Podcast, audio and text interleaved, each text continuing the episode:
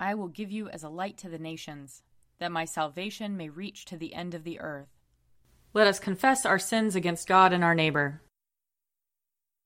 Most merciful God, we confess that we have sinned against you in thought, word, and deed, by what we have done and by what we have left undone. We have not loved you with our whole heart. We have not loved our neighbors as ourselves. We are truly sorry, and we humbly repent. For the sake of your Son, Jesus Christ, have mercy on us and forgive us, that we may delight in your will and walk in your ways, to the glory of your name. Amen. Almighty God, have mercy on us. Forgive us all our sins through our Lord Jesus Christ. Strengthen us in all goodness, and by the power of the Holy Spirit, keep us in eternal life. Amen. Lord, open our lips, and our mouth shall proclaim your praise. Glory to the Father, and to the Son, and to the Holy Spirit, as it was in the beginning, is now, and will be forever. Amen. Alleluia. Come, let us sing to the Lord. Let us shout for joy to the rock of our salvation.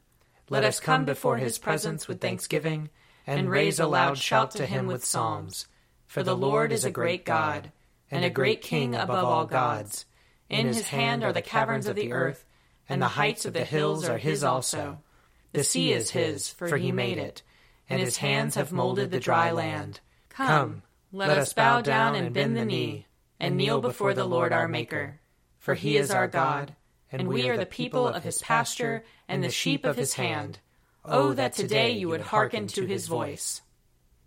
Glory to the Father, and to the Son, and to the Holy Spirit, as it was in the beginning, is now, and will be forever. Amen. A portion of Psalm 119, starting at the 49th verse. Remember your word to your servant, because you have given me hope. This is my comfort in my trouble, that your promise gives me life. The proud have derided me cruelly, but I have not turned from your law. When I remember your judgments of old, O Lord, I take great comfort. I am filled with a burning rage because of the wicked who forsake your law.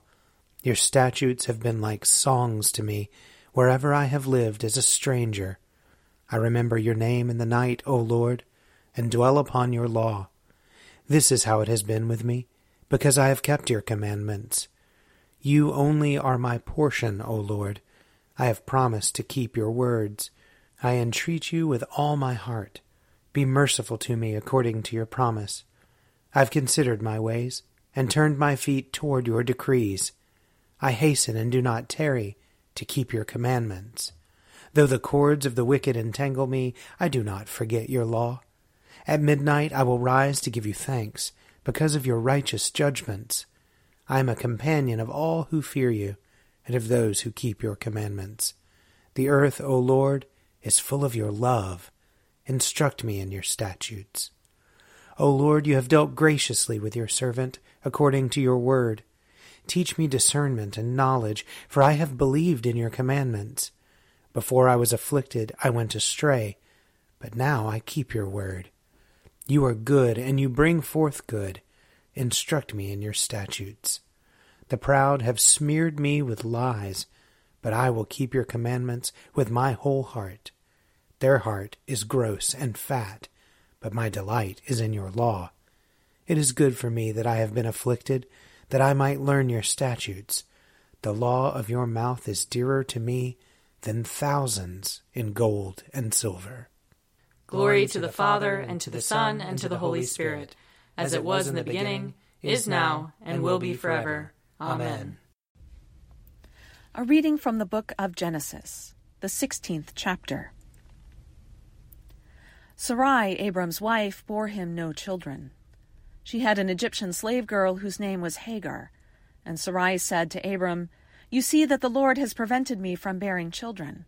Go into my slave girl. It may be that I shall obtain children by her." And Abram listened to the voice of Sarai. So after Abram had lived 10 years in the land of Canaan, Sarai, Abram's wife, took Hagar the Egyptian, her slave girl, and gave her to her husband Abram as a wife. He went into Hagar, and she conceived. And when she saw that she had conceived, she looked with contempt on her mistress. Then Sarai said to Abram, "May the wrong done to me be on you. I gave my slave girl to your embrace, and when she saw that she had conceived, she looked on me with contempt. May the Lord judge between you and me. But Abram said to Sarai, Your slave girl is in your power. Do to her as you please. Then Sarai dealt harshly with her, and she ran away from her. The angel of the Lord found her by a spring of water in the wilderness, the spring on the way to Shur. And he said, Hagar, slave girl of Sarai, where have you come from, and where are you going? She said, I am running away from my mistress Sarai. The angel of the Lord said to her, Return to your mistress, and submit to her. The angel of the Lord also said to her, I will so greatly multiply your offspring that they cannot be counted for multitude. And the angel of the Lord said to her, Now you have conceived and shall bear a son. You shall call him Ishmael, for the Lord has given heed to your affliction. He shall be a wild ass of a man, with his hand against everyone, and everyone's hand against him, and he shall live at odds with all his kin. So she named the Lord who spoke to her, You are El-Roi. For she said, Have I really seen God and remained alive after seeing him? Therefore the well was called Be'er Lahai Roy. It lies between Kadesh and Bered. Here ends the reading. Arise, shine, for your light has come, and the glory of the Lord has dawned upon you. For behold, darkness covers the land, deep gloom enshrouds the peoples. But over you the Lord will rise, and his glory will appear upon you. Nations will stream to your light, and kings to the brightness of your dawning. Your gates will always be open. By day or night they will never be shut. They will call you the city of the Lord, the Zion of the Holy One of Israel.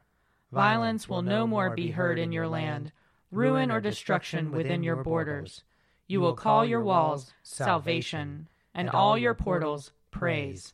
The sun will no more be your light by day. By night you will not need the brightness of the moon. The Lord will be your everlasting light, and your God will be your glory. Glory to the Father, and to the Son, and to the Holy Spirit, as it was in the beginning, is now, and will be forever. Amen. A reading from the letter to the Hebrews, chapter 9. Christ is the mediator of a new covenant, so that those who are called may receive the promised eternal inheritance, because a death has occurred that redeems them from the transgressions under the first covenant. Where a will is involved, the death of the one who made it must be established.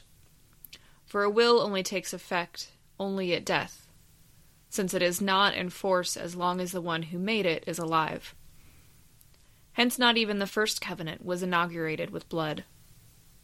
For when every commandment had been told to all the people by Moses in accordance with the law, he took the blood of calves and goats, with water and scarlet wool and hyssop, and sprinkled both the scroll itself and all the people, saying, This is the blood of the covenant that God has ordained for you. In the same way he sprinkled with the blood both the tent and all the vessels used in worship. Indeed, under the law, almost everything is purified with blood, and without the shedding of blood there is no forgiveness of sins. Thus it was necessary for the sketches of the heavenly things to be purified with these rites. But the heavenly things themselves need better sacrifices than these. For Christ did not enter a sanctuary made by human hands, a mere copy of the true one, but he entered into heaven itself, now to appear in the presence of God on our behalf. Nor was it to offer himself again and again, as the high priest enters the holy place year after year with blood that is not his own.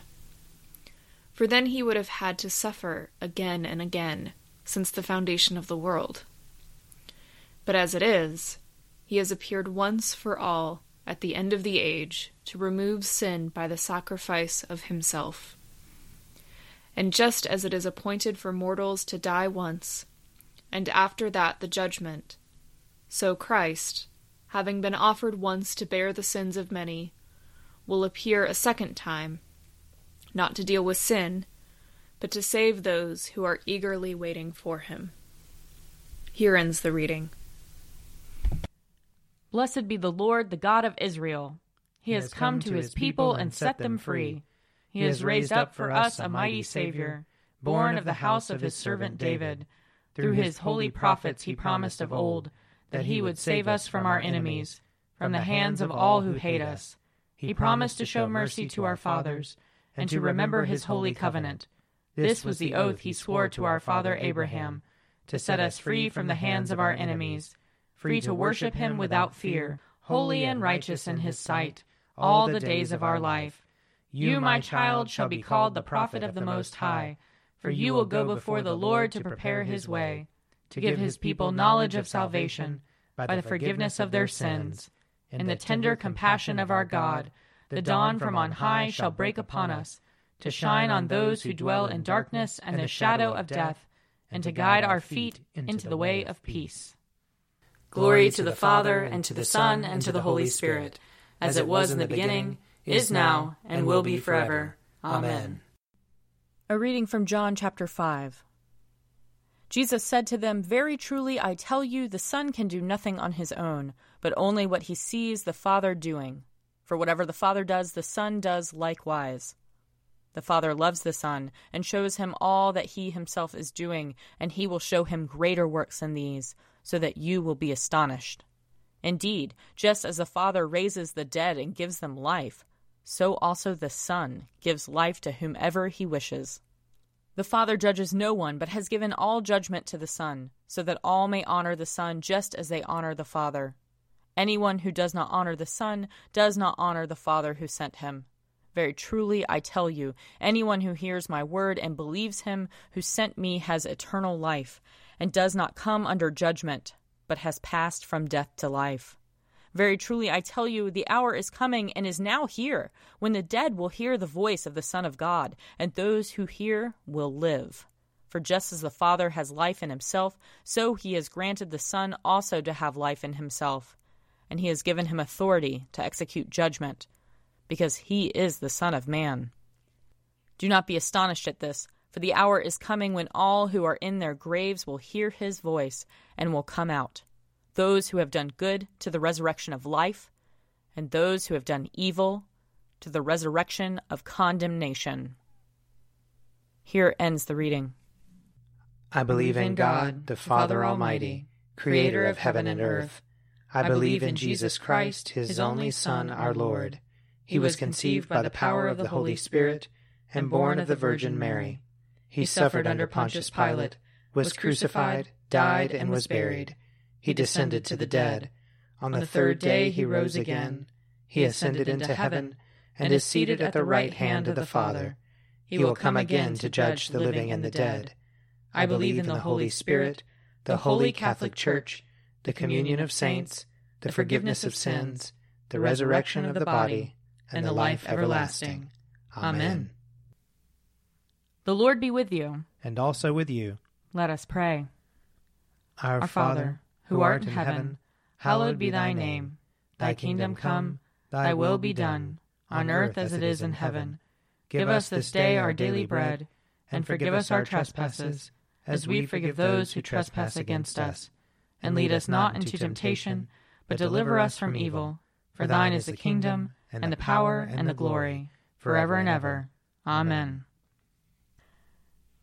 Show us your mercy, O Lord. And grant us your salvation. Clothe your ministers with righteousness. Let your people sing with joy. Give peace, O Lord, in all the world. For only in you can we live in safety. Lord, keep this nation under your care. And guide us in the way of justice and truth. Let your way be known upon earth. Your saving health among all nations. Let not the needy, O Lord, be forgotten. Nor the hope of the poor be taken away. Create in us clean hearts, O God. And sustain us with your Holy Spirit. Give us grace, O Lord, to answer readily the call of our Savior Jesus Christ and proclaim to all people the good news of his salvation, that we and the whole world may perceive the glory of his marvelous works, who lives and reigns with you and the Holy Spirit, one God, forever and ever. Amen. Lord God, almighty and everlasting Father, you have brought us in safety to this new day. Preserve us with your mighty power, that we may not fall into sin nor be overcome by adversity, and in all we do, direct us to the fulfilling of your purpose. Through Jesus Christ our Lord. Amen. Almighty and everlasting God, by whose Spirit the whole body of your faithful people is governed and sanctified, receive our supplications and prayers, which we offer before you for all members of your holy church, that in their vocation and ministry they may truly and devoutly serve you. Through our Lord and Savior Jesus Christ. Amen. I invite your prayers of intercession and thanksgiving.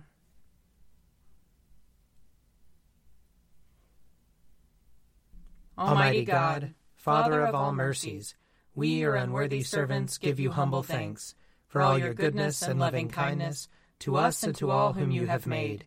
We bless you for our creation, preservation, and all the blessings of this life, but above all for your immeasurable love in the redemption of the world by our Lord Jesus Christ, for the means of grace and for the hope of glory.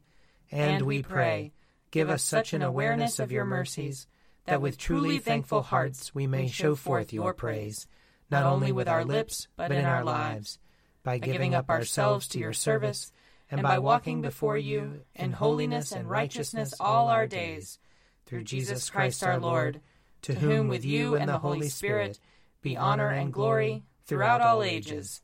Amen. Let us bless the Lord. Thanks be to God. May the God of hope fill us with all joy and peace in believing through the power of the Holy Spirit. Amen. A Morning at the Office is produced by me, Fr. Wiley Ammons. And me, Laura Ammons. And me, Mother Lisa Miro. And sponsored by Forward Movement. Find out more at prayer.forwardmovement.org.